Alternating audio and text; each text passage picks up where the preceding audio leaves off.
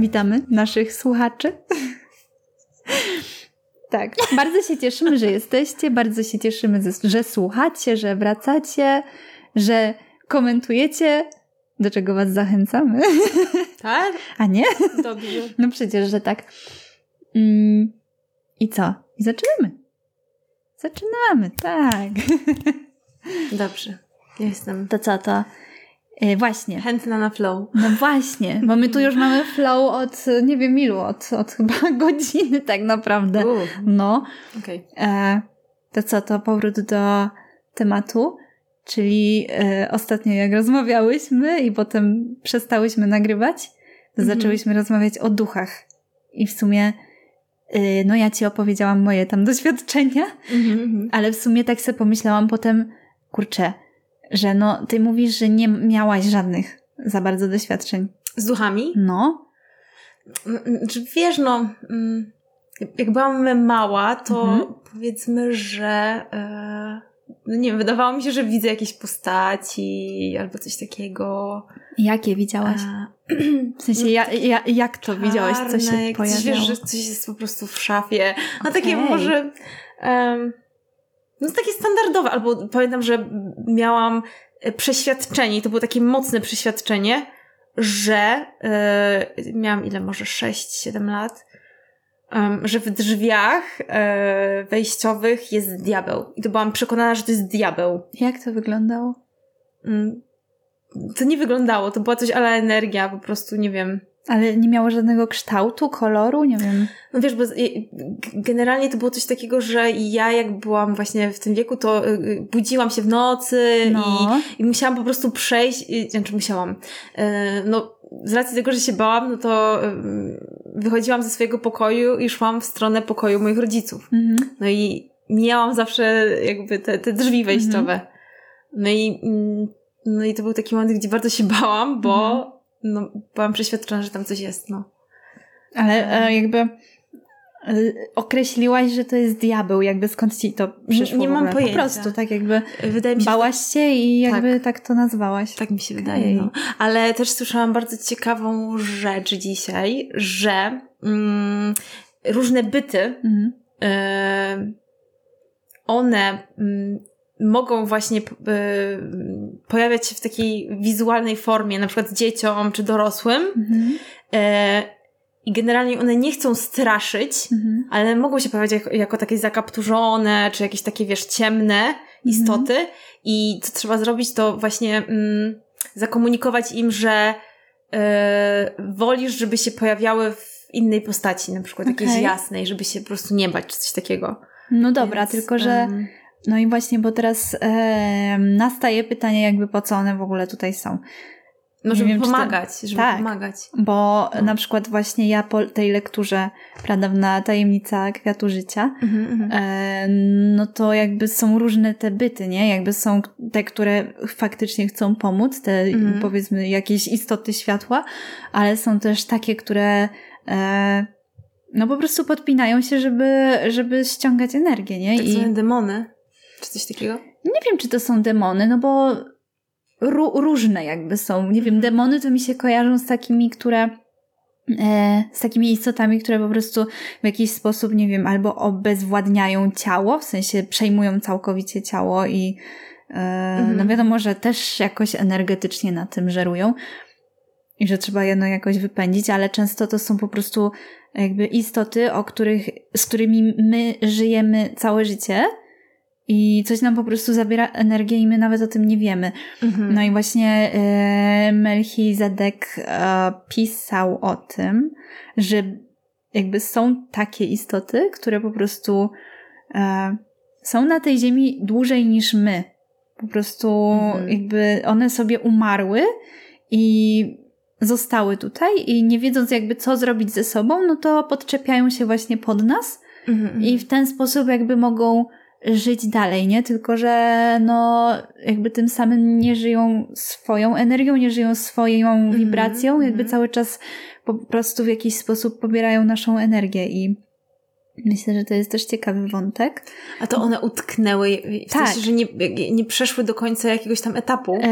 I dlatego na przykład ważni są ludzie, którzy gdzieś tam pewnie zajmują się takimi bytami. Tak, właśnie. Wiesz co, do końca, na pewno można w hipnozie jakby pozbyć się tych bytów, można je wyciągnąć. Ale właśnie Melchizedek pisał tam o tym, że jak sobie uaktywnisz to pole Merkaba, pole energetyczne swojego ciała, swojej duszy, no to jakby możesz komuś sama wyjąć, tylko że trzeba jakby pokierować te istoty, nie? Żeby sobie poszły tam, gdzie mają iść i jakby warto z nimi porozmawiać. Ale to jest, myślę, bardzo, bardzo szeroki temat, bo wracając jeszcze do tego, że ty widziałaś jakby te istoty, jak byłaś mała, no. To ile miałaś lat? No właśnie tak jakoś 5, 6, 7, 8, coś takiego. No i co się stało właściwie, że przestałaś? Może, wiesz, w pewnym momencie już się nie widzi, nie ma się czasu. Nie, bo to tak, jednak dorosłe życie, gdzieś tam im więcej masz obowiązków, tym mniej w sensie widzisz rzeczywistość gdzieś tam. I to jest takie smutne, bo mówisz o 10-latce dorosłe życie. No nie. Znaczy nie, w sensie, że w dorosłości się nie widzi. Okay. Aha, w sensie, no takim, no wiesz o co chodzi, że jak ktoś ci na przykład zaneguje, bo wierzę, że dzieci i raczej mówią, no nie rzeczywiście, co tam mi się przytrafia. No i jak na przykład ktoś ci notorycznie, na przykład rodzic, czy generalnie dorosły, któremu wierzysz i ufasz, no bo jakby miało być inaczej, mówi ci, że to jest, że niczego nie widzi, że ten ktoś tego nie widzi, no to w pewnym bardziej momencie... Bardziej to jest mówione na zasadzie, że przecież tu nic nie ma. Tak, no właśnie. To jest bardziej takie, nie wiem... prawomocne, że tak to ujmę. No, ale po prostu widzisz... nic nie ma, no bo to, że ty nie widzisz, no to jest twoje jakby własne doświadczenie, a jak powiesz, że tu nic nie ma przecież, no to już jest takie bardziej, że okej, jakby czyli to jednak coś ze mną jest nie tak, skoro ja to widzę. No tak, no wiesz, dziecko bierze wszystko do siebie, więc stwierdza, że no coś tutaj jest nie halo, więc...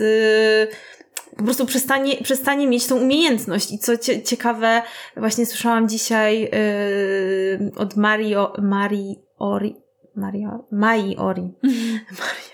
Majaori, że właśnie nie wolno bagatelizować takich, że tak powiem, informacji od dziecka, tylko zapytać, gdzie to widzisz, jak to widzisz. I to nie jest tak, że na przykład rodzic... no nie jest w stanie pokierować takim dzieckiem, bo z tego, co mówiła właśnie ta Majaori, to jej dziecko widziało jakieś tam byty i się tego bało. I ona była ją w stanie poprowadzić w taki sposób, że powiedziała jej, żeby zapytała się tego bytu, czy jest dobry, czy jest dobrem, czy jest złem. No i to jej odpowiedziało, że to jest dobrem. Że to było takie automatyczne, nie? Że, że można się komunikować normalnie właśnie... w jakiś tam sposób z czymś, co jest może dziwne. I generalnie, jeżeli właśnie zaczniesz negować, to może się okazać, że jakaś super umiejętność, którą to dziecko na przykład mogło mieć, czyli jasnowidzenie, coś takiego, wiesz, super. Zaniknie, nie? Zaniknie po prostu, no. Więc to jest też dla mnie takie, tak miałam takie wow. Wiesz co, trochę tak prowadzę tą konwersację świadomie, bo jakby chcę dojść do takiego clue tej rozmowy, że właśnie to jest to, że my mamy jakby kontakt z tym i my jakby naturalnie widzimy, czujemy i jesteśmy w stanie się komunikować, tylko jesteśmy po prostu zamykani w kulturowej klatce, która po prostu nie pozwala, bo są kultury, które pozwalają i choćby nawet... Jezus, przychodzi mi słowo, hodują, ale to jest złe słowo. No. Jakby tworzą w swojej społeczności na przykład takiego szamana, który ma właśnie łączność z tymi poza światami. I to jest jakby postrzegane jako normalne, a u nas właśnie te kontakty pozaświatowe są nienormalne i dlatego właśnie te dzieci są tak po prostu gaszone w każdym momencie tego kontaktu. Już nie mówiąc o tym, że właśnie, no tak jak mówisz, to jest lęk często, no nie? Bo widzisz coś, jakąś istotę, nie wiesz w ogóle czym to jest, jakby nie żyje z wami jakby normalnie, tak jak członek rodziny, więc nagle się coś pojawia, no nie? No i kurczę, co ty masz z tym zrobić? Wiadomo, że dziecko się boi, nie? No. Także to jest mega, mega ciekawe. Nie wiem, no ja miałam w sumie sporo takich doświadczeń i nie tylko jak byłam dzieckiem. No wiem. I to jest mega jakby ciekawe, bo w sumie pamiętam, że ja w sobie sama jakby to tak stłumiłam. Sama zaczęłam racjonalizować, sama zaczęłam to, nie wiem, jakoś tak wyjaśniać sama sobie, bo też jakby, nawet nie wiem, czy ja mówiłam rodzicom o tym, nie pamiętam, ale wiem, że to było takie, że tylko ja to widzę, tylko ja to przeczuwam, tylko wiesz, ja z tym mam styczność, więc stwierdziłam, że jakby po co o tym mówić, skoro i tak tylko ja mam z tym jakby do czynienia. No to już były takie dosyć mocne jakby przeżycia. I dopiero ostatnio w sumie, jak moja mama też zaczęła jakby iść w takim kierunku rozwojowo, duchowo,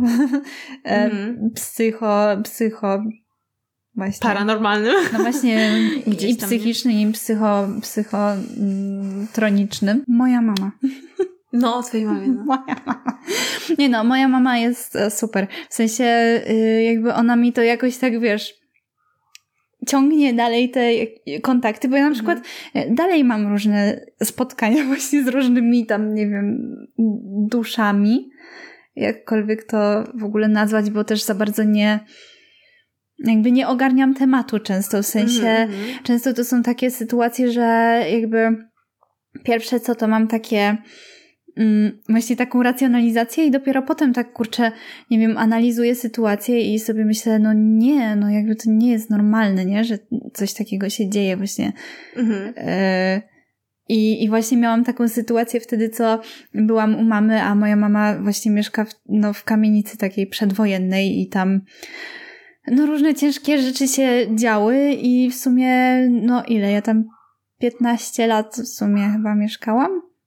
Albo, no, mniej więcej powiedzmy 15 lat i w sumie cały ten czas coś tam się wydarzało, kiedy ja byłam sama w domu, nie? Więc to były takie rzeczy typu, nie wiem, na przykład ramki właśnie od zdjęć mi spadały, książki mi spadały z półek, gdzie normalnie, wiesz, leżały sobie zawsze ładnie ułożone, a wtedy jeszcze nie miałam kota. Miałam psa i to dużego, więc to nie, jakby było niemożliwe, żeby to coś się tam jakby wydarzyło na zasadzie, że nie wiem, jakieś zwierzątko poszło i coś zrobiło. No ale właśnie ta sytuacja ostatnio, co właśnie byłam u mamy i poszłam sobie się umyć. I miałam, jakby byłam zasłonięta kotarką, a moja mama ma tą szklaną półkę, a na szklanej półce szklane flakony z perfumami. No i słyszę taki dźwięk, taki cichy i delikatny przesuwania właśnie szkłem o szkło. I sobie tak pomyślałam, kurczę, no czy kot ze mną jakoś wszedł, czy co? No bo nie zauważyłam nigdzie go, ale no może, nie wiem, gdzieś się prześlizgnął i po prostu nie zwróciłam uwagi. No i tak no przestało, potem znów zaczęło. No i w końcu tak się przestraszyłam, żeby on przypadkiem nie zrzucił tych perfum, no nie? No i tak odsłoniłam kotarkę. Przestało tak, w ogóle ten dźwięk przestał jakby być. No i rozejrzałam się po łazience, ona wielka nie jest i patrzę i nigdzie kota nie ma, zwłaszcza przy tej... W kiblu się są. No właśnie, też nie było opcji, nie? Więc tak patrzę i kurczę sobie myślę, Boże, to co to było w ogóle? No i tak potem myję i se jakby tak po prostu samo mi przyszło. To nawet nie jest to, że jakoś nad tym, nie wiem, rozmyślałam nie wiadomo ile, tylko po prostu samo mi przyszło, że to jest jakaś istota, która potrzebuje pomocy, nie? No i właśnie dzięki jakby mojej mamie, która tam trochę jakby w tematach siedzi i kiedyś tam już mi mówiła, że właśnie jak po prostu masz kontakt z duchem, no to właśnie dobrze jest go spytać, czego on właściwie od ciebie chce, jakby czego on potrzebuje, kim on jest. Więc zaczęłam sobie tak rozmawiać, nie na zasadzie, że tak jak ja z tobą teraz, no nie, że werbalizuję i w ogóle, no nie. Nie, to było w ogóle właśnie na takim poziomie telepatycznym. I po prostu zapytałam jakby, kim jesteś i czego potrzebujesz. Okazało się, że i to było bardzo mocne dla mnie przeżycie, bo to jakby trochę w ogóle to nawiązuje do naszej poprzedniej rozmowy. To, co rozmawiałyśmy o tym uniwersalnym języku świata, nie? Teraz jakby mi się to tak zlinkowało jakby w tym doświadczeniu, że To nie było tak, że oni mi powiedzieli na zasadzie, że ja to zrozumiałam właśnie jakoś werbalnie, czy jakoś, nie wiem, przetłumaczyłam to, tylko tak jakby oni mi pokazali, że oni są uwięzieni w tamtym czasie, w którym oni zginęli i oni tak naprawdę to, co mnie bardzo zszokowało, że oni dowiedzieli się w ogóle, że nie żyją w momencie, kiedy weszli do mieszkania, które myśleli, że jest ich własne. O kurczę. Wiesz, oni sobie żyją. Ja to widziałam na zasadzie, wiesz, widziałam jakby tą ulicę, zanim ona była jakby tak, infrastruktura jakby zanim taka była w takiej formie, w jakiej jest teraz. Widziałam po prostu tą kamienicę, która tak wyglądała, jak wyglądała w tamtym czasie. I jakby widziałam, że oni po prostu idą sobie tam, jakby z myślą, że wracają do domu, wchodzą i nagle widzą, że ten dom w ogóle wygląda totalnie inaczej. Wiesz, że mają jakieś czajniki, wiesz, elektryczne, jakieś płyty. Oni w ogóle nie wiedzą, co się wydarzyło. To jest trochę tak jakby, nie wiem, weszli po prostu do innego świata. I nagle... No ale to jak to jest? W sensie, bo powiedzmy, że oni tam umarli jakiś czas wcześniej i co, błąkali się, gdzieś tam błąkali i trafili z powrotem na mieszkanie, w którym kiedyś egzystowali i patrzą, o, już wszystko jest inaczej? Co się jakby... To, wiesz co, ja to zrozumiałam tak, jakby... Bo pamiętajmy, że czas nie istnieje, nie? Jakby to nie jest... On nie istnieje w takiej formie, w jakiej my go rozumiemy teraz, żyjąc tutaj, nie? Na ziemi. W sensie, my sobie przeżywamy ten jakiś okres czasu, ten kawałek życia i my go postrzegamy linearnie, nie? Czyli jakby coś się wydarza po czymś. I to po prostu jest jakiś taki łańcuch zdarzeń, który po prostu sobie biegnie, nie? Do przodu. I tak naprawdę w żaden inny sposób. Boże, to było dla ciebie. W sensie, może oni mi to też tak przedstawili, nie wiem, bo jakby dla mnie to było bardzo szokujące, bo też pierwszy raz miałam taki, wiesz, kontakt, w sensie pierwszy raz coś zobaczyłam, w sensie jakby zrozumiałam, że oni mi to przekazują i zrozumiałam, że ja to w ogóle rozumiem, że ja to odbieram, jakby dla mnie to było też szokujące, bo pierwszy raz miałam takie wydarzenie. Nie wiem, ja to zrozumiałam w ten sposób, że oni tak jakby utykają w jakimś miejscu w czasoprzestrzeni i jakby oni nie zdają sobie sprawy, że upłynął jakiś czas. Oni po prostu wracają z myślą, że są jakby cały czas w tym samym miejscu, w którym zakończyli to życie. Aha, czy nie mają takiej pamięci? Nie mają pamięci. Tak jakby w ogóle nie pamiętają, co się wydarzyło też tuż przed śmiercią, bo nie wiedzą w ogóle, że umarli. Jakby oni się orientują, że umarli w momencie, kiedy właśnie w tym wypadku, bo nie wiem, też na pewno są różne, nie? Jakby oni się zorientowali, że umarli dopiero w momencie, kiedy weszli do domu, który już nie był ich, nie? Jakby to w ogóle, wiesz, to jest tak jakbyś nagle teraz po prostu, wiesz, jesteś nagle w innej czasoprzestrzeni, nie wiem, powiedzmy 100 lat do przodu. Więc choćby nawet technicznie jakby to będzie tak rozwinięte, że jakbyś teraz w tym momencie się nagle przeniosła do właśnie 100 lat do przodu, to przecież to jest kosmos. Nawet nie jesteśmy w stanie sobie wyobrazić, co wtedy będzie, nie? Więc myślę, że dla nich to jest po prostu taki sam szok, bo wiesz, oni jakby ze swoim rozwojem technologicznym, jeszcze to była wojna w ogóle, więc też jakby cały rozpierdziel po prostu, jeśli chodzi o jakby całą okolicę i wszystko tak naprawdę. A nagle tu wchodzisz do mieszkania, gdzie jest, wiesz, cisza, spokój, jakieś w ogóle urządzenia, o których w ogóle nie masz pojęcia w ogóle, do czego one służą, nie wiesz nawet co to, więc tak. No i właśnie też kolejną rzeczą, którą od mamy jakby się nauczyłam, że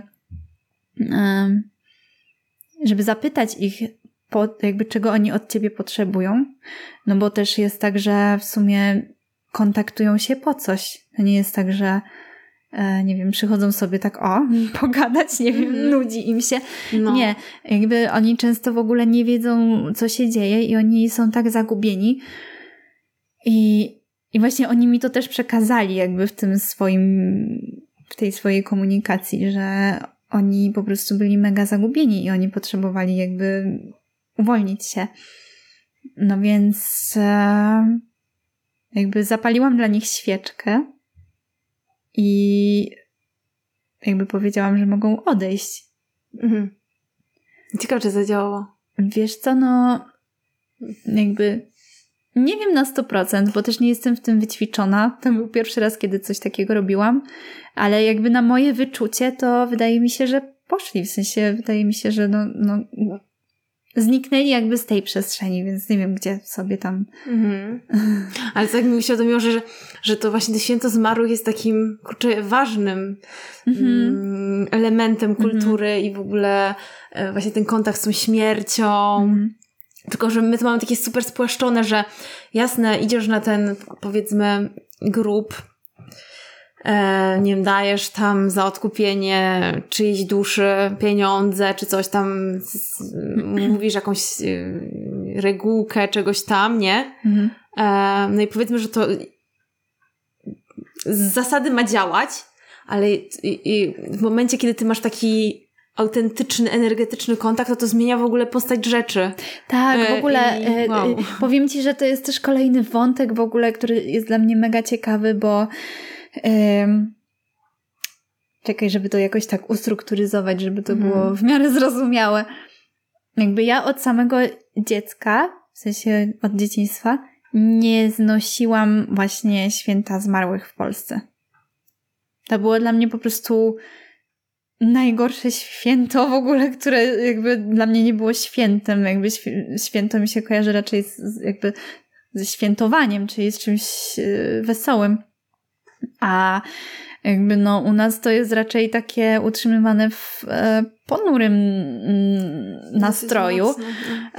I właśnie pamiętam, że po prostu od samego początku moi dziadkowie bardzo dużą wagę przykładali do tego święta i to bazowało praktycznie na tym, że każdy grób trzeba było odwiedzić. Oczywiście to się wiązało ze sprzątaniem, ze zostawianiem zniczy, kwiatów jakichś i to jakby już abstrahując od tego, że miało to wydźwięk taki na zasadzie, że pokażemy jak mamy piękny grób i w ogóle jak my się tutaj staramy i dbamy i pamiętamy. Dla mnie to było po prostu wszystko takie fałszywe przez to, bo to nie jest tak, że tak raz w roku kupisz, nie wiem, największy bukiet kwiatów na świecie nawet i pokażesz po prostu wszystkim dookoła, jak ty pamiętasz o tej osobie, a co zresztą roku. Co przypominasz właśnie, sobie tylko raz do roku, to nie działa w ten sposób, więc jakby od samego początku ja to jakby w ten sposób rozumiałam. No i pamiętam, że jakby jako dziecko bardzo się buntowałam właśnie, żeby w ogóle chodzić na te groby i bardzo nie chciałam i pamiętam, że moja babcia tak... znowu bardzo chciała, żebym ja chodziła i mi groziła, że wiesz, że jak ja nie będę chodzić, jak ona umrze do niej, to ona mnie będzie straszyć. No i ja to pamiętam i szczerze mówiąc to wierzę jej.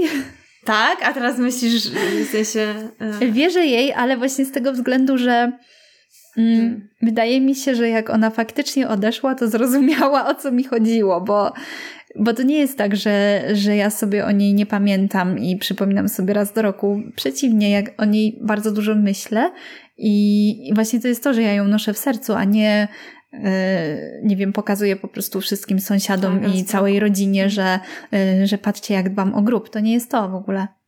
Jasne. Zwłaszcza, że... Inny rodzaj pielęgnacji. Relacji. Inny rodzaj pielęgnacji i w ogóle też wydaje mi się, że najcenniejsze jest to, co ty nosisz w swojej pamięci o tej osobie. To, co ty nosisz emocjonalnie o tej osobie i do tej osoby. Myślę, że to jest najcenniejsze. I czy korzystasz z jej mądrości takiej życiowej, nie? No bo przecież każdy się w jakiś sposób, powiedzmy, dzieli. Nie chodzi o to, że ci coś powiedział, ale na przykład to jak ktoś żył, to może być jakaś inspiracja dla ciebie. Więc pewnie, że tak. Nawet nie chodzi o to, że słowa, ale sama taka forma egzystencji. To jest takie chyba istotne. I dlatego też jeszcze zapomniałam oczywiście dodać, kończąc to, co powiedziałam, że jakby dlatego jej wierzę, że nie przychodzi do mnie, w sensie nie straszy mnie. Nie straszy cię. Nie, jak do mnie przychodzi, to w snach najczęściej i to są raczej takie miłe sny, w sensie albo takie neutralne, albo takie naprawdę przyjemne sny. Mm. Więc wydaje mi się, że ona jakoś tam, nie wiem, jest przy mnie. To jest też kolejna rzecz, którą nawiązuje jakby do naszej poprzedniej rozmowy, że ci zmarli gdzieś tam są w naszym otoczeniu i oni się pojawiają często właśnie przy tych śmierciach po to, żeby nam jakby pomóc przejść. I myślę, że to jest piękne, ale też w ogóle nawiązując do jakby samej formy tego, że właśnie my świętujemy i praktycznie w każdej chyba kulturze świętujemy właśnie dzień, powiedzmy, zmarłych, czy tam czas zmarłych, to chciałam tylko powiedzieć, że uważam, że Cinco de Mayo jest świetnym świętem właśnie dla zmarłych i pięknie to jest przedstawione w filmie Coco. Nie wiem, czy oglądałaś. Oglądałaś. No, poleciłaś mi kiedyś, to obejrzałam.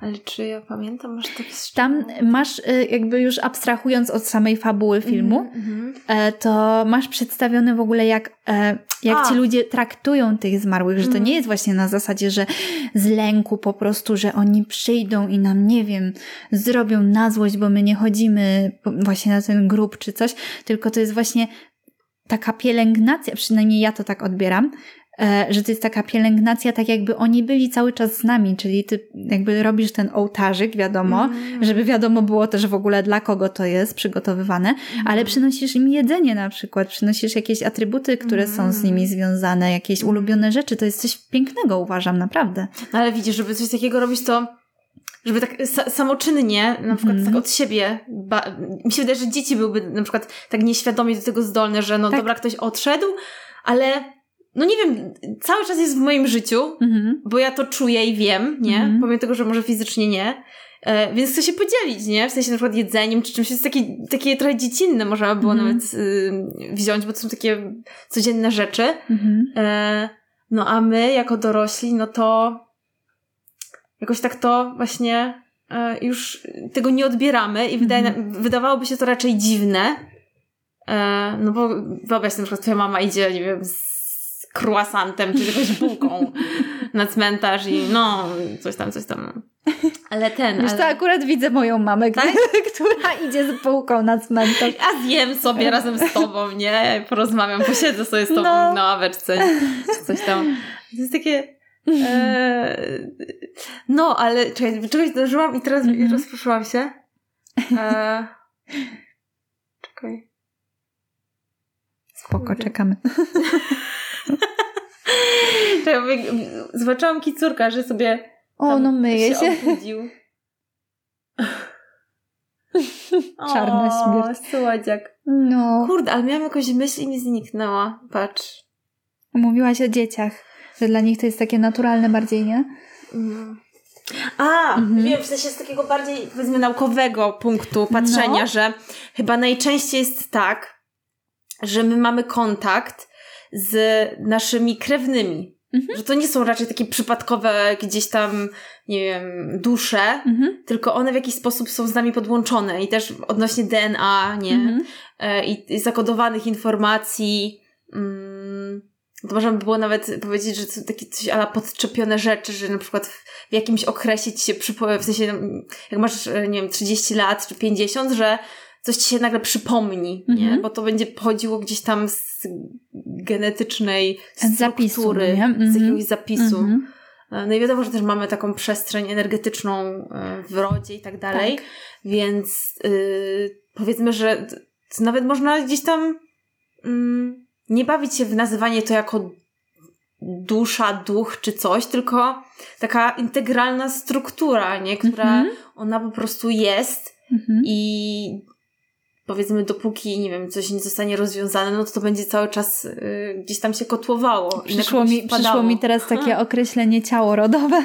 O, w sumie, no. Bo w sumie dzielimy jakieś właśnie ciało, które nie jest jakby, wiadomo, tym fizycznym, jakby materialnym ciałem, ale jednak ciałem właśnie energetycznym, nie? To jest to, co ty mówisz i tak jakby każdy z nas był jakąś komórką, czy powiedzmy może bardziej narządem, nie wiem, który właśnie składa się na to ciało i No masz rację właśnie, że to jest to, że jakby mamy pewne epigenetyczne właśnie zapisy, które ciągniemy i w pewien sposób powielamy i właśnie to, co ty mówisz, że nagle nam się przypomina tam w jakimś wieku coś konkretnego. Bardzo często to jest właśnie to, że my po prostu odtwarzamy coś, co zostało nierozwiązane przez naszego przodka. O tym bardzo dużo w ogóle mówi Iza Kop.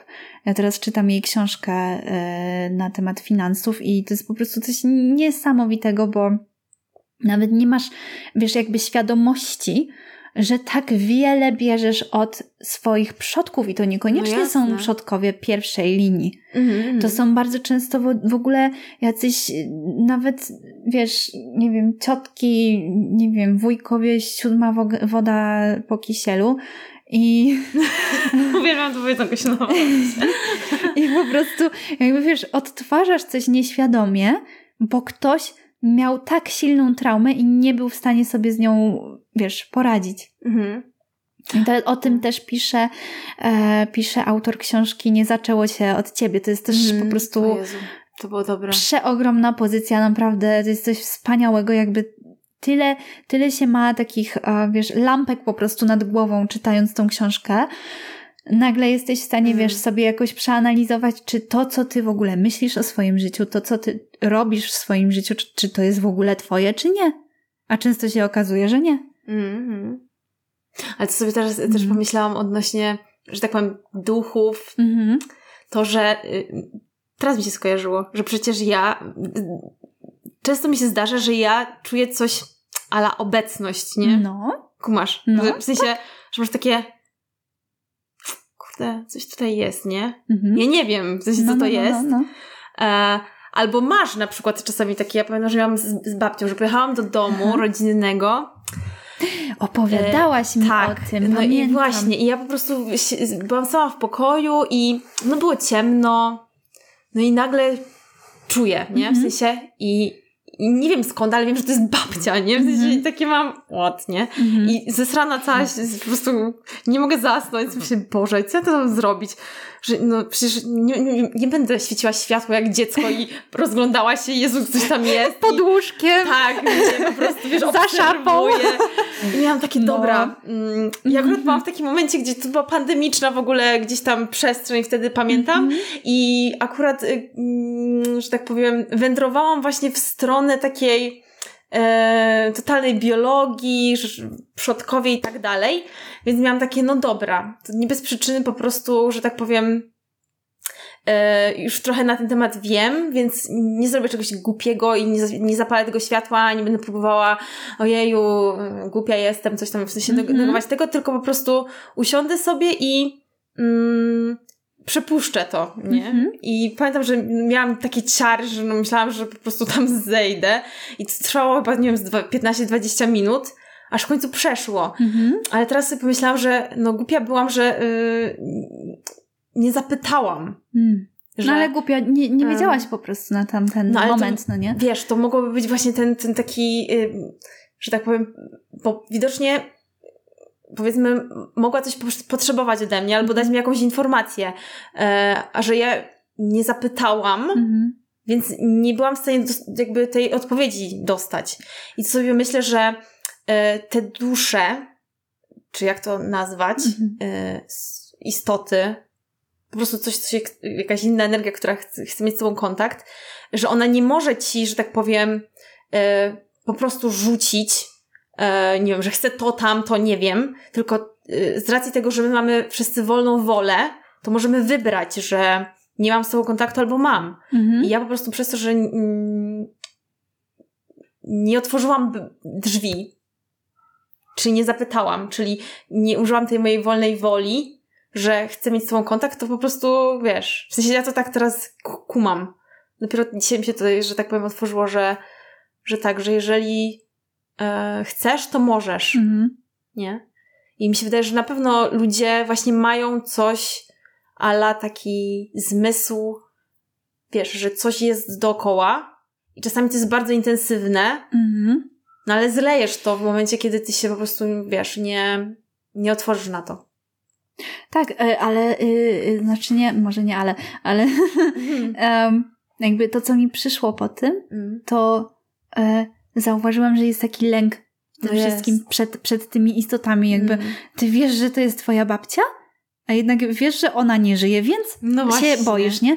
I jakby to jest, myślę, takie bardzo znaczące, bo gdybyśmy, znowu to jest takie gdybanie, no ale jakby warto to sobie uświadomić, że gdybyśmy nie byli tak zaprogramowani właśnie na ten lęk przed tymi duchami, a to też jest takie, myślę, popkulturowe w tym momencie, no to te kontakty byłyby dużo łatwiejsze i byłyby takie bardziej,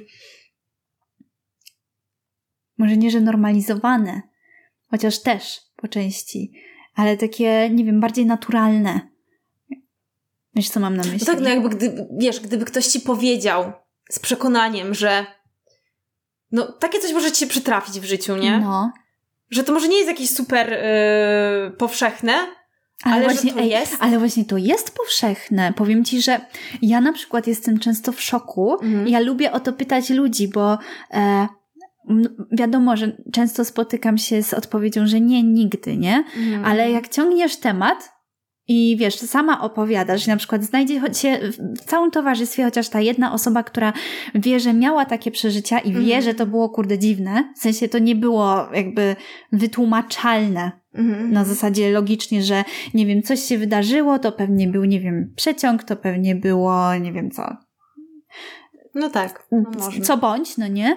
Tylko jak znajdzie się ta jedna osoba, to ona zawsze przełamuje i potem się okazuje, że kurczę, jednak każdy miał jakieś takie doświadczenia, tylko to wszystko jest właśnie w jakiś sposób spychane, w jakiś sposób nie wiem, racjonalizowane, tłumaczone samemu sobie i po prostu przez to ludzie się zamykają i tak jakby nie dopuszczają do siebie, że to w ogóle właśnie było takie spotkanie. Więc to też jest takie nawiązanie w sumie do tego, że no albo masz przestrzeń w sobie na to, albo nie. No i po prostu jakby warto jakby otworzyć się na to, w sensie jakby to jest tak, że jeśli masz świadomość, że nie, może inaczej, jeśli masz świadomość, że jesteśmy tutaj odwiedzani choćby nawet przez takie istoty, które no żyły sobie kiedyś, ale już nie żyją w ciele, ale wiesz, że to jest ta osoba, że to jest jakby ta sama istota, nie? Ona cię odwiedza, no to jednocześnie masz świadomość, że nie jesteśmy tutaj sami. Że nie jesteśmy no tym pępkiem świata, jedynym, nie wiem, wybranym, może nie narodem, tylko jakąś cywilizacją i nie wiem, nie dryfujemy sobie w jakiejś przestrzeni kosmicznej jako po prostu, nie wiem, jedyna, najbardziej rozwinięta po prostu nacja, bo tak nie jest. Jakby jest coś po prostu poza nami i jest wiele rzeczy, których nie rozumiemy do tej pory i to jest też w porządku, jakby myślę, że to jest też to, że warto sobie w ogóle też przyzwolić na to i uświadomić sobie, że bardzo wielu rzeczy nie wiemy. Po prostu na pewno nie jesteśmy najmądrzejsi. Wiemy mniej niż nie wiemy. No, dobrze powiedziałam? Tak, dobrze. Wiemy mniej niż... Chyba dobrze to powiedziałam. No, ja mam takie wieczną konsternę taką, że o wow, a za chwilę o Boże, jeszcze gorzej niż było. No, na przykład teraz w ogóle mi się przypomina, bo akurat oglądaliśmy niedawno dokument na Netflixie. Oczywiście nie pamiętam tytułu, coś nowego. Ale w każdym razie, czekaj, to była chyba jakieś tajemnice Ziemi, czy coś takiego, coś tego typu. I było o tym teleskopie Webba. Wiesz, tym, co został wypuszczony tam, nie wiem, chyba rok temu, o ile dobrze pamiętam. Jest teleskop, znaczy jest kilka teleskopów, które zostały wypuszczone w kosmos, ale jest w ogóle teleskop, który... jakby został wypuszczony po to, żeby zarejestrować tak jakby od razu galaktykę, która się pokazuje, w sensie która jest, bo najczęściej jest tak, że my tak jak widzimy gwiazdy, no nie, jak sobie idziemy obserwować gwiazdy, to my nie widzimy ich jakby w tym momencie, tak jak ja ciebie widzę teraz, no nie? Tylko my je widzimy chyba z kilkuminutowym opóźnieniem, czyli tak jakby patrzymy na przeszłość. I po prostu astronauci chcieli udokumentować właśnie te galaktyki jakby w czasie rzeczywistym teraz, nie? Więc jest ten teleskop Webba, który w ogóle eksploruje wszechświat tak daleko, jak jeszcze nie byliśmy, i w ogóle to jest dla mnie coś jednocześnie niesamowitego, na zasadzie, że kurczę, wow, po prostu jak my jesteśmy właśnie rozwinięci, że lecimy aż tak daleko, że to jest ileś tam, nie wiem, już milionów chyba lat świetlnych od nas i wiesz, mamy zdjęcia z takiej przestrzeni. Ileś milionów lat świetlnych, czy dobra, może nie milionów, bo nie jestem tego pewna, ale tysięcy na pewno.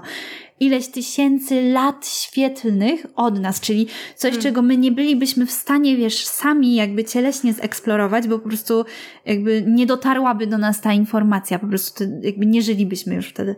Jakby to jest na takiej zasadzie, więc to jest coś w ogóle po prostu rozwalającego mózg, ale jednocześnie tak sobie myślisz, że kurczę, jesteśmy już trochę w tej przestrzeni, powiedzmy, planetarnej. I jak sobie na przykład weźmiesz pod uwagę to, że są jakieś cywilizacje gdzieś tam w kosmosie, nawet jeszcze nie wiemy w ogóle gdzie. A może wiemy. Też nie wiadomo, ile rządy przed nami ukrywają. Ale są jakieś tam właśnie cywilizacje, które nas odwiedzają. I tak naprawdę nie wiadomo, gdzie one są ulokowane w tym kosmosie, Czyli też mogą być w sumie ileś tam tysięcy czy milionów lat świetlnych od nas oddalone. To jednak w porównaniu to my jesteśmy trochę tak, nie wiem, mało rozwinięci, nie? Może tak być, nie wiem. Bo mam na myśli to, że my zdobyliśmy się już na tak ogromny krok i że to jest dla ludzkości i w ogóle dla historii naszej przeogromny krok, że my wypuściliśmy taki teleskop i że my mamy zdjęcia właśnie z takich przestrzeni, Jakieś w ogóle, pierwsze totalnie. A są cywilizacje, które są w stanie podróżować, fizycznie, swoje ciała przenosić właśnie do takiej planety Ziemia, I sprawdzać w ogóle, co my tu robimy, Odwiedzać nas. Albo nie wiem, po co, ale w każdym razie będziemy mogli jakoś tam... Wiesz co, ja myślę, że na pewno pójdzie. Zbliżamy się do tego punktu w naszym rozwoju, w naszej eksploracji tego wszystkiego. Tylko po prostu, to jest niesamowite z tak dwóch różnych stron, Tak sobie myślę. Właśnie, bo to polega wszystko na tym, że my idziemy w tą technologię, ona jest super. Wiadomo, że wszystko ma swoje plusy i minusy. Ale kurczę, gdybyśmy to połączyli właśnie z tymi naszymi super zdolnościami, to kto wie, czy na przykład mentalnie nie można byłoby się na przykład przenieść tam, nie musiałabyś ciałem aż po prostu płynąć na przykład. Tylko tak. W jakiś sposób, rozumiesz, ulokować po prostu uwagę gdzieś, Tylko musiałabyś wiedzieć, gdzie to jest. Ale wiesz też. Co, ja słyszałam, że da się, w sensie, bo jest coś takiego jak podróże astralne, To w śnie się robi, właśnie niekoniecznie. Może niekoniecznie, ale generalnie po prostu... Jest, po prostu tak. Niektórzy ludzie mają do tego dostęp, a inni, w większości na ten moment nie.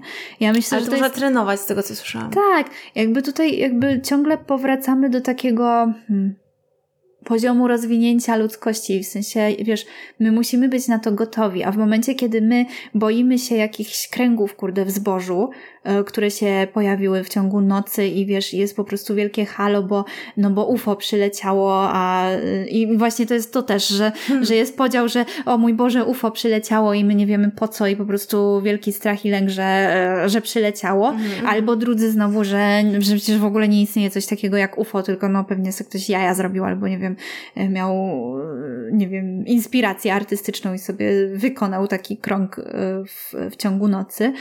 To to my jesteśmy tak w ogóle nieprzygotowani, niegotowi na wszelkie w ogóle kontakty, po pierwsze z cywilizacjami innymi niż my sami, po drugie w ogóle właśnie na te podróże, na eksplorację taką faktyczną, że Jakby nawet jeśli bylibyśmy jakby teraz w tym momencie na zasadzie, że nie wiem, budzimy się jutro i po prostu wszyscy ludzie na ziemi po prostu są w stanie właśnie podróżować sobie astralnie. Ale to jest właśnie możliwe. Chcą. Znaczy ja wiem, że to jest możliwe, tylko ale chodzi mi o to, że ludzie nie są na to gotowi. Co nie są na to gotowi? Jakby no jak coś działa, to dlaczego nie być na to gotowym? To jest kwestia właśnie mainstreamu. Jak coś wchodzi do mainstreamu, to po prostu wiesz, jak masz korzyści z tego, no to dlaczego ktoś miałby nie spróbować? Jeżeli na przykład byś usłyszała od znajomego, że udało się coś, nie? No to kurczę. Znaczy tak, z tej strony tak. No. Ale weź pod uwagę liczbę osób, która się dosłownie boi wszystkiego. Boi się tego, że spadła mu, nie wiem, spadła mu ramka, kurczę, w drugim pokoju. I to jest na serio taki lęk, że o mój Boże, zauważ ile jakby ludzi się właśnie boi tych duchów, nie? I właśnie skąd ten lęk? Jakby co one mogą tak naprawdę zrobić? No jedynie mogą ci zrzucić, kurczę, młotek na głowę, jak, nie wiem, masz położony gdzieś wysoko. No ale to wiesz, to nie jest tak, że masz unikać, znaczy w sensie, że tak powiem, unikać tego lęku czy tego strachu, mi się wydaje, tylko właśnie być z tym i się z tym oswajać. No tak. A my nie jesteśmy oswojeni, bo my nie mamy do tego dostępu, nie mamy tych doświadczeń. Tak, i o to mi właśnie chodzi, nie? Więc to jest pewien rodzaj niedojrzałości. No, zacofanie takie totalne. W sensie, no... Ja pamiętam, ktoś robił eksperyment, taki, to było świetne akurat, i się uzdrowił, że w sensie to był jakiś mężczyzna, bał się generalnie ciemności. I gdzieś tam, nie wiem, czy wywiózł się do jakiegoś, jakiś domek miał. I wiedział na 100%, że nikogo tam nie będzie. Pozgaszał wszystkie światła i po prostu... No zesrany cały, wiadomo, no bo jak się po prostu masz lęk, nie? Lęk wewnętrzny. No to wiadomo, wszystko cię paraliżuje, doznajesz różnych po prostu wizji, bo po prostu umysł jest taki, że on ci po prostu jest w stanie z niczego zrobić coś. Tak. Więc on tam po prostu, wiesz, chodził po tym mieszkaniu w każdy kąt, nawet najgorszy, który po prostu pamięta z dzieciństwa na przykład, nie? Że tam wiedział, że coś było. Obszedł wszystko. Wiadomo, że przeżył kurwa najgorszą noc swojego życia, ale po tym, jak już po prostu, wiesz, doświadczył tego całego strachu, to już później po prostu ten dom nie był dla niego, wiesz, kompletnie niczym, nie wiem, abstrakcyjnym. Normalnie sobie mógł już funkcjonować, więc... No, to jest to, że też lęk ma wielkie oczy, nie? No my strasznie unikamy wszystkiego generalnie. No zwłaszcza tego, co się boimy, nie? Nieprzyjemne, nie? Ale to jest takie jakieś, nie wiem, wkodowane, nie wiem przez kogo, dlaczego... Chyba przez rodziców, nie, że takie babysitterstwo strasznie takie, że no nie możesz tutaj, bo spadniesz, tutaj coś tam, bo coś tam, nie? No, są przewidywania takie dziwne. Ograniczenia, które wynikają z jakiejś troski na pewno. Tylko, że to się tak jakby wdrukowuje po prostu w nas, że że potem właśnie funkcjonujemy w takim strachu. No nie? Przed życiem. Ale ciekawa jest ta w ogóle ta ciemność, nie? W sensie to tylko oznacza tyle, że no, że nie masz kontaktu z tą częścią siebie, która jest naturalna, no bo wiadomo, że za dnia to raczej, chociaż za dnia to też ludzie się boją. Też się boją, rzeczy. Tylko że to jest też myślę, że to jest też bardzo symboliczne, nie? Bo jakby mamy ciągle kontakt jakby i ze sobą, i w ogóle jakby ze wszystkim w ciągu dnia. Mam na myśli, tak uogólniając, bo wiadomo, że są ludzie, którzy mają inaczej. Ale i symbolicznie można to też tak symbolicznie, metaforycznie jakby rozwinąć, że ten dzień, to jest ta nasza... to nasze ego, nie? Coś, co my świadomie w jakiś sposób kreujemy, my pokazujemy, jakby z tym wychodzimy do świata. A ta ciemność to jest ten nasz cień znowu, który niewiele osób w ogóle dotyka, niewiele osób tam idzie w ogóle zobaczyć, co tam jest, nie? Więc to jest ciekawe, bo to też właśnie myślę bardzo dobrze pokazuje jakby jak człowiek ma ze sobą, nie? jak człowiek ma w sobie. Jak boi się ciemności, no to coś tam jest jakby w nim w środku, czego po prostu nie zobaczył, nie? Coś, czego się boi jakby w samym sobie. Mm. No i warto na to patrzeć, nie? Jakby to jest, myślę, fajny drogowskaz w życiu, że po prostu jak widzisz coś, czego się lękasz, to po prostu coś, no bo to jest lustro, nie? Jakby świat jest naszym lustrem. Jakby coś jest po prostu w tobie do zobaczenia. I nawet tym bardziej tam patrzę. Oczywiście. Nie? I właśnie ja myślę, że to jest w ogóle wspaniałe jakby ze strony wszechświata, że on nam to pokazuje, że my mamy w ogóle możliwość właśnie zobaczenia, że my mamy możliwość pracy ze sobą. To jest, uważam, naprawdę wspaniałe i bezcenne. Nikt nam tego nie odbierze. Jak sobie weźmiemy właśnie coś zobaczymy i przepracujemy. Pewnie. No. Tylko wiesz, do przodu. Cały czas stopień wyżej. Mhm. Jak nawet spadniesz, to później już znasz te kroki, więc nie potrzebujesz się jakoś znowu, nie wiem, męczyć jakoś tak specjalnie. No a też pamiętajmy, że no kurczę, jakby droga rozwoju nigdy nie jest na zasadzie, wiesz, linii prostej, po prostu idącej w górę. To bardzo często są bardzo kręte drogi. Czasem się na nich gubimy i to wszystko jest w porządku. Tylko właśnie to jest to, że jak mamy ten jakiś wewnętrzny kompas, jak słuchamy w ogóle, zauważamy tego, co się dzieje dookoła, to naprawdę jesteśmy prowadzeni. To jest coś po prostu niesamowitego. Jak tylko się otworzymy, jak tylko zaczniemy widzieć po prostu to, co się dzieje dookoła, to jest po prostu, no widać jak na dłoni, że jesteśmy po prostu prowadzeni. I to jest po prostu szyte na miarę. Mm. Ale to właśnie fajnie sobie prowadzeni, bo właśnie te byty i tak dalej, te wszystkie, powiedzmy, istoty, które możliwie widzą więcej, to one mogą ci zwyczajnie pomagać i ty możesz prosić o pomoc. Tak, właśnie słyszałam, że jest coś takiego, że masz swoich tam aniołów, tak, nie? Tak.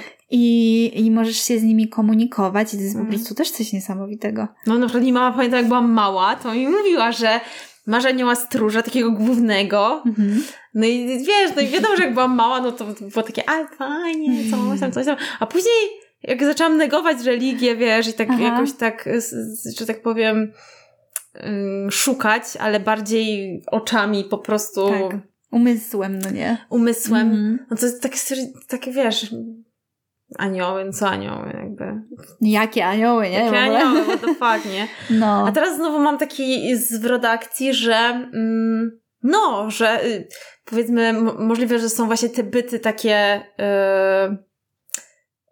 przodkowie, przodkowie, ale są też tak zwani stróże. No i oni... I w sumie doświadczyłam, że tak powiem, wsparcia, tak sobie myślę. Tak? No jasne. Ja mam z piórkami strasznie dużo do czynienia. Białymi, a chociaż różnymi. I to jest takie właśnie, na początku miałam taką myśl, że wszędzie są te piórka przecież. Bo jak na przykład gołębie piórka, no to kurczę, gdziekolwiek spojrzysz. W Krakowie jest ich sporo, nie? Tak, no to po prostu to jest, wiesz, no takie nagminne, każdy idzie i widzi te piórka, to wystarczy po prostu poszukać i masz, nie? Tylko ja zauważam, że to nie jest kwestia tego, że one są, tylko, że ty je po prostu widzisz, nie? To nie jest tak, że ty je szukasz, tylko one się po prostu pojawiają. Same objawiają. Co ciekawe, nawet ci włażą gdzieś do torebki po prostu. I ty, wiesz, z zakupami nagle, nie wiem, rozpakowujesz te zakupy i o wow, no skąd tutaj piórko się wzięło? Albo, nie wiem, masz jakiś dylemat i nagle patrzysz o piórko, nie? I masz takie, aha, dobra. I właśnie mam nawet taki teraz, to się dzieje automatycznie już dla mnie, ale jak widzę to piórko, to mówię dziękuję. W sensie, że takie, że tak jakby doceniam, że przypominają ci, tak, że są. No, w sensie na takiej zasadzie. Ale tak, dzisiaj mi się właśnie odważyło, że może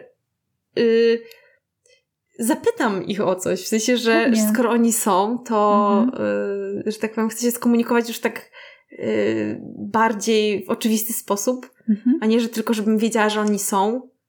Mogą mi się przysłużyć mega, nie? Pewnie. I takie mam teraz, że że to jest taka nowa przestrzeń trochę. No. A ty masz taką komunikację jakąś taką, nie wiem, w sensie, że rzeczywiście jakby czujesz, że ktoś ci pomaga? Że to nie jest takie... Może nie, że pomaga, Mam coś takiego, że jak na przykład potrzebuję znaku jakiegoś, to faktycznie mi się pojawia, ale nigdy tego nie... jakby nie doczepiałam właśnie do tych aniołów. W sensie mam takie karty anielskie. Czasem lubię z nich korzystać, bo tam jest po prostu każda karta jakby ma innego anioła. No i ten anioł jakby ma różne funkcje. W sensie każdy ma inne funkcje. No i te karty albo się rozstawią właśnie na jakieś tam w jakiejś jakby konfiguracji na konkretne jakby zagadnienia. Albo po prostu czasem sobie losuję. I to jest niesamowite, bo zawsze jak losowałam te karty, no to coś sensownego jakby z tego wychodziło, więc bardziej w tą stronę. Ale nigdy nie miałam takiego właśnie uświadomienia czy objawienia, że kurczę, mam aniołów stróżów. Chociaż nie, no dobra, raz miałam jedną sytuację właśnie z aniołami i też to po fakcie jakby sobie zdałam sprawę, że no to było coś takiego bardzo mocnego. Ale to było raz jakby, a poza tym no to tak jak mówię, to jest raczej takie jakby odczytuję to jako znaki od wszechświata. Ale może też to jest kwestia tego, że po prostu jakby nie zwracam uwagi na to. Jakby to jest tak, że nie w tym kontekście patrzę, no nie? No w ogóle dużo jest w tym temacie gdzieś tam takich sygnałów, bo też słyszałam, że te liczby, które ci się pojawiają... Tak, no jest sporo. No to też jest jakby sygnał od, nie wiem, czy od wszechświata, jak to nazwać, od aniołów, że oni są. Nie? I no i też każda liczba ma jakieś w ogóle jakieś przesłanie, to też jest mega ciekawe, nie? Tylko to musi już powtarzać, więc to już jest jakiś chyba wyższy level zwyczajnie. No powiem ci, że z tymi liczbami to ja ostatnio miałam bardzo intensywny czas. Bardzo. I rzeczywiście coś udało ci się poskładać te puzzle gdzieś tam? Tak, no bo to też jest tak, że jakby musisz być w ogóle po pierwsze bardzo świadoma tego, co robisz, co myślisz, co się dzieje, bo no bo inaczej to będzie takie wyrwane z kontekstu. A jak jesteś świadoma właśnie tego, co robisz, tego, co pomyślałaś w danej sytuacji, czy no w tej chwili, i pokazuje ci się jakaś tam liczba, która ma jakieś tam konkretne przesłanie, no to jesteś w stanie to zinterpretować w ogóle, wiesz, o co chodzi. No i też no warto jest albo pamiętać właśnie to, albo od razu sobie sprawdzać, nie? Jakby co to w ogóle znaczy. To jest też bardzo ciekawe, nie? Też jakby odczuwam dużą wdzięczność w ogóle właśnie za te liczby, bo no bardzo dużo się pokazuje. Ale jest taka trochę zabawa też właśnie. To jest też takie, to tak widzę. No, że masz taki kontakt z czymś takim dziwnym, czymś większym może, nie? I że to się w ogóle gdzieś tam sprawdza. No, ciekawe. No i wierz mi lub nie, ale ludzie naprawdę też się tego boją. Kurczę, bo ja właśnie mam z tym problem taki, że mi się to co jakiś czas jakby intensywnie pojawia, ale po jakimś czasie o tym zapominam. No. Trochę to jest irytujące, bo ja mam taki napał, w sensie, że wow, ale ekstra i o ja pobawię się tym, bo jestem ciekawa. I tylko nie wiem, dlaczego to się w którymś momencie wygasza. Nie wiem, jak to, wiesz, utrzymać. Nie wiem, też świadomość mi ucieka. Czy to, nie wiem, kwestia księżyca, że cykle, czy co? Nie wiem, myślę, że to jest też kwestia, znaczy no, rzecz do obserwacji, nie? No. Bo ja nie wiem, jakby też nigdy nie wyciągnęłam wniosku, dlaczego coś właśnie trwało, pokazywało się i nagle nie. Ale to jest takie ciekawe, że nawet nie jesteś w stanie momentu tego zatracenia tego gdzieś tam do końca wychwycić. No tak, no bo to nie jest jakby ciągłe, nie masz z tym styczności na zasadzie non-stop, no nie? Tylko no pojawia się i nagle nie pojawia się i po prostu nie wiesz kiedy, nie? No i wiesz, i wracasz do tego swojego takiego starego, że tak powiem, systemu. Ja wiem, że niektórzy są w stanie po prostu normalnie sobie życie pod taką formę egzystencji poukładać. Więc nie wiem, czy to jest właśnie efekt na przykład zbytniego istnienia w systemie na przykład. Czy ja powiedziałam 2 razy na przykład? Nie wiem. I pasowałoby po prostu wyjść z niego tak naprawdę, oddalić się, żeby cię to nie wciągało. No to tak jakby była cały czas taka, wiesz, bitwa, że tu jest fajnie, ale tu też jest fajnie. I tak, wiesz, takie próba posiadania tego i tego, a może się tego tak nie da zrobić. Zwyczajnie. Właśnie też zaczęłam się zastanawiać nad tym, bo z jednej strony, wiesz, właściwie znów też nawiązując do tej tajemnicy kwiatu życia, że on tam pisał po prostu, że jak są te kraje takie mało rozwinięte technologicznie i właśnie jakby społecznie, można też powiedzieć, to one po prostu są często bardziej skupione właśnie na tym rozwoju duchowym i przez to są tak zaniedbane właśnie w tej formie fizycznej.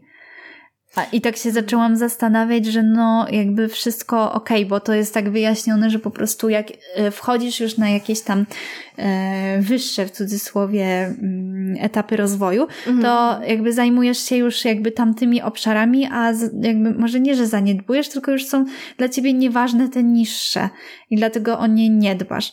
Ale tak zaczęłam sobie myśleć, że skoro my jesteśmy całością, no nie? Skoro my jesteśmy... jakby składamy się z każdej z tych jakby, z każdego z tych obszarów. Można to jakby odzwierciedlić na systemie czakr u nas. No to jakby my je wszystkie mamy, nie? I jeśli któraś z nich będzie w jakiś sposób zaniedbana, będzie w nierównowadze, no to wtedy cała nasza istota będzie w nierównowadze.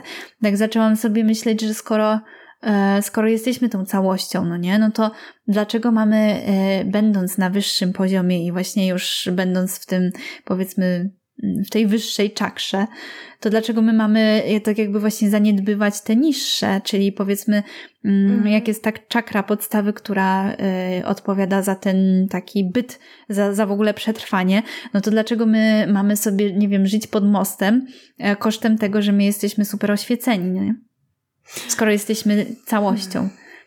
Czy ja generalnie słyszałam coś takiego, że my jako tutaj na przykład Europejczycy, którzy mają dosłownie dostęp do wszystkiego, mamy świetne warunki pod każdym względem generalnie, to my patrzymy znowu na inne obszary, które są, można powiedzieć, czasami w cudzysłowie biedne, bo my widzimy, że oni nie mają tego, co my mamy.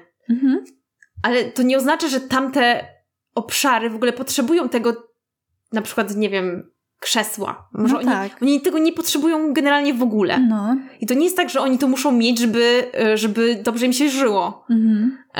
I też właśnie to jest ciekawe, że my automatycznie przez to, że dla nas struktura taka społeczna i dobrobyt jest skonstruowany na materializmie, czyli im więcej masz, im masz coś lepszego, to tym, że tak powiem, no jesteś usytuowany, jest ci dobrze, a tam możliwe, że to wygląda w ogóle w inny sposób i my nie jesteśmy w stanie tego nawet skumać, że tam w ogóle jest inna struktura myślowa, inna struktura społeczna i że oni mogą na przykład chodzić w jednych gaciach miesiąc i oni mają na to totalnie wywalone, co dla nas to od razu już jest ubóstwo.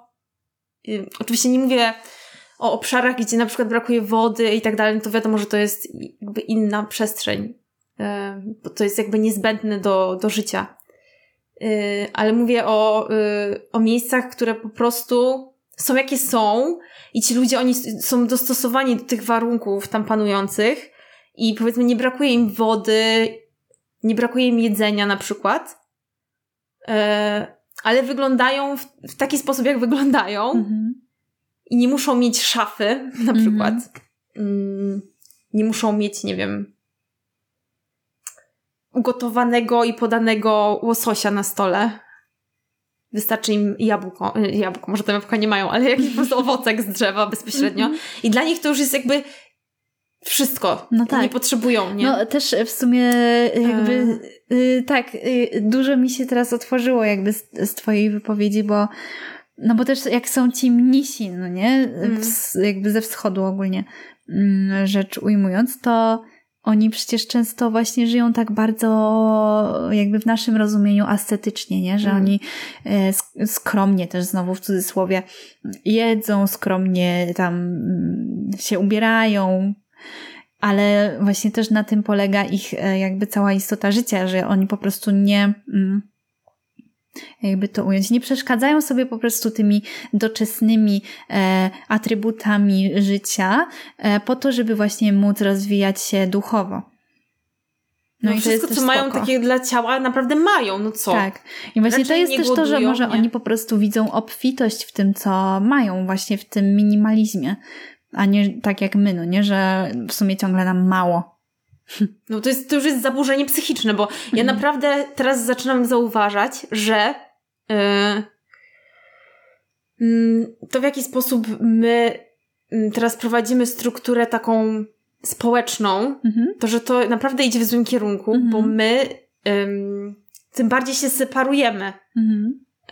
A na przykład jak sobie pomyślę o, no nie wiem, są różne takie nagrania, nie? Na przykład nie wiem, National Geographic czy coś tam. Że te dzieci, w sensie jest jakaś społeczność, jakaś wioska.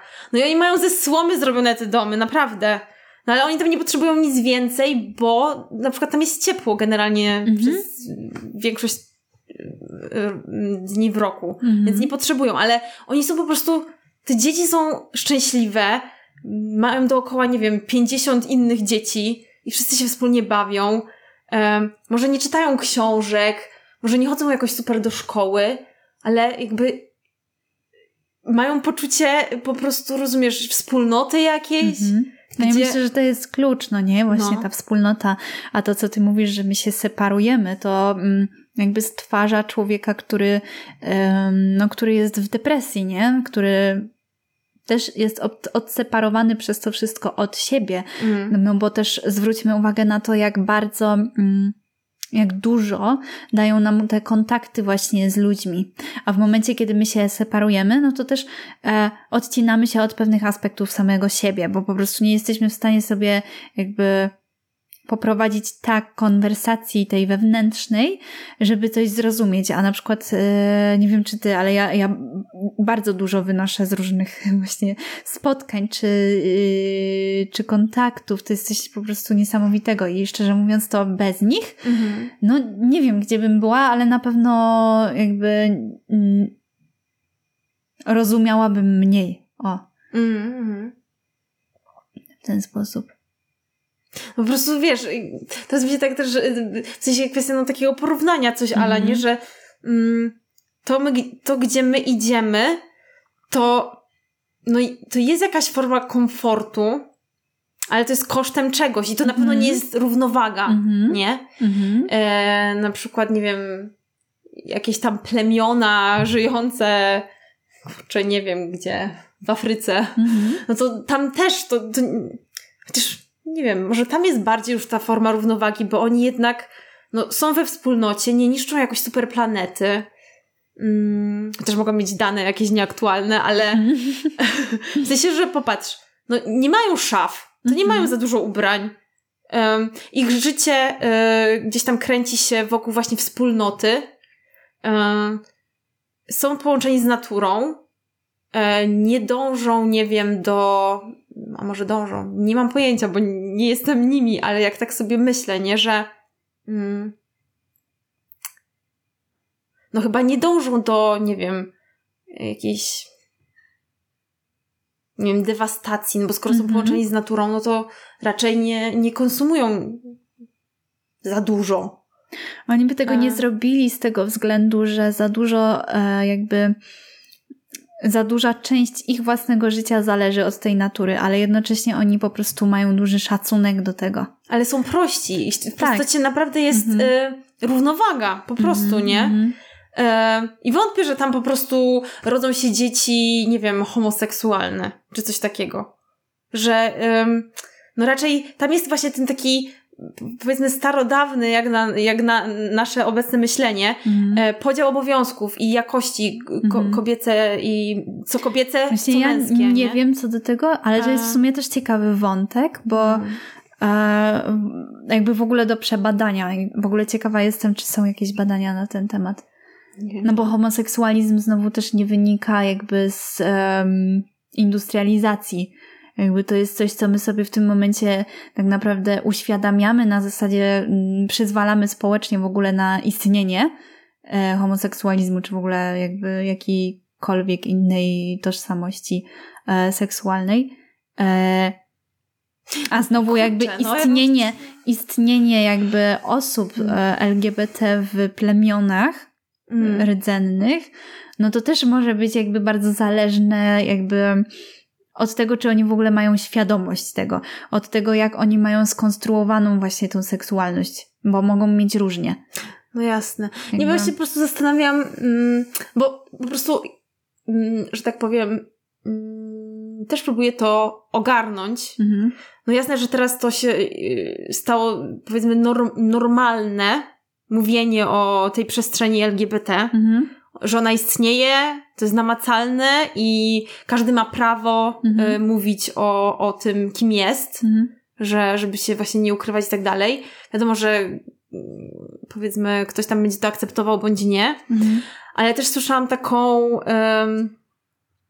nie wiem jak to powiedzieć, opinię, w sensie od takiej przewodniczki duchowej, że to jest efekt, w sensie właśnie te opcje, które ludzie sobie wybierają jako, czy wybierają właśnie, czy nie wiem jak to powiedzieć, bo podobno to nie jest nic, co się, że tak powiem, rozwija, tylko że to, też tak słyszałam, są, jakby, że po prostu czują i no i zastanawiam się, jak to ma się odnośnie energii, bo skoro na przykład kobieta może być w męskiej energii, nie? I może jakby to może być ruchome, że tak to powiem, w zależności od tego, z kim ma kontakt na przykład.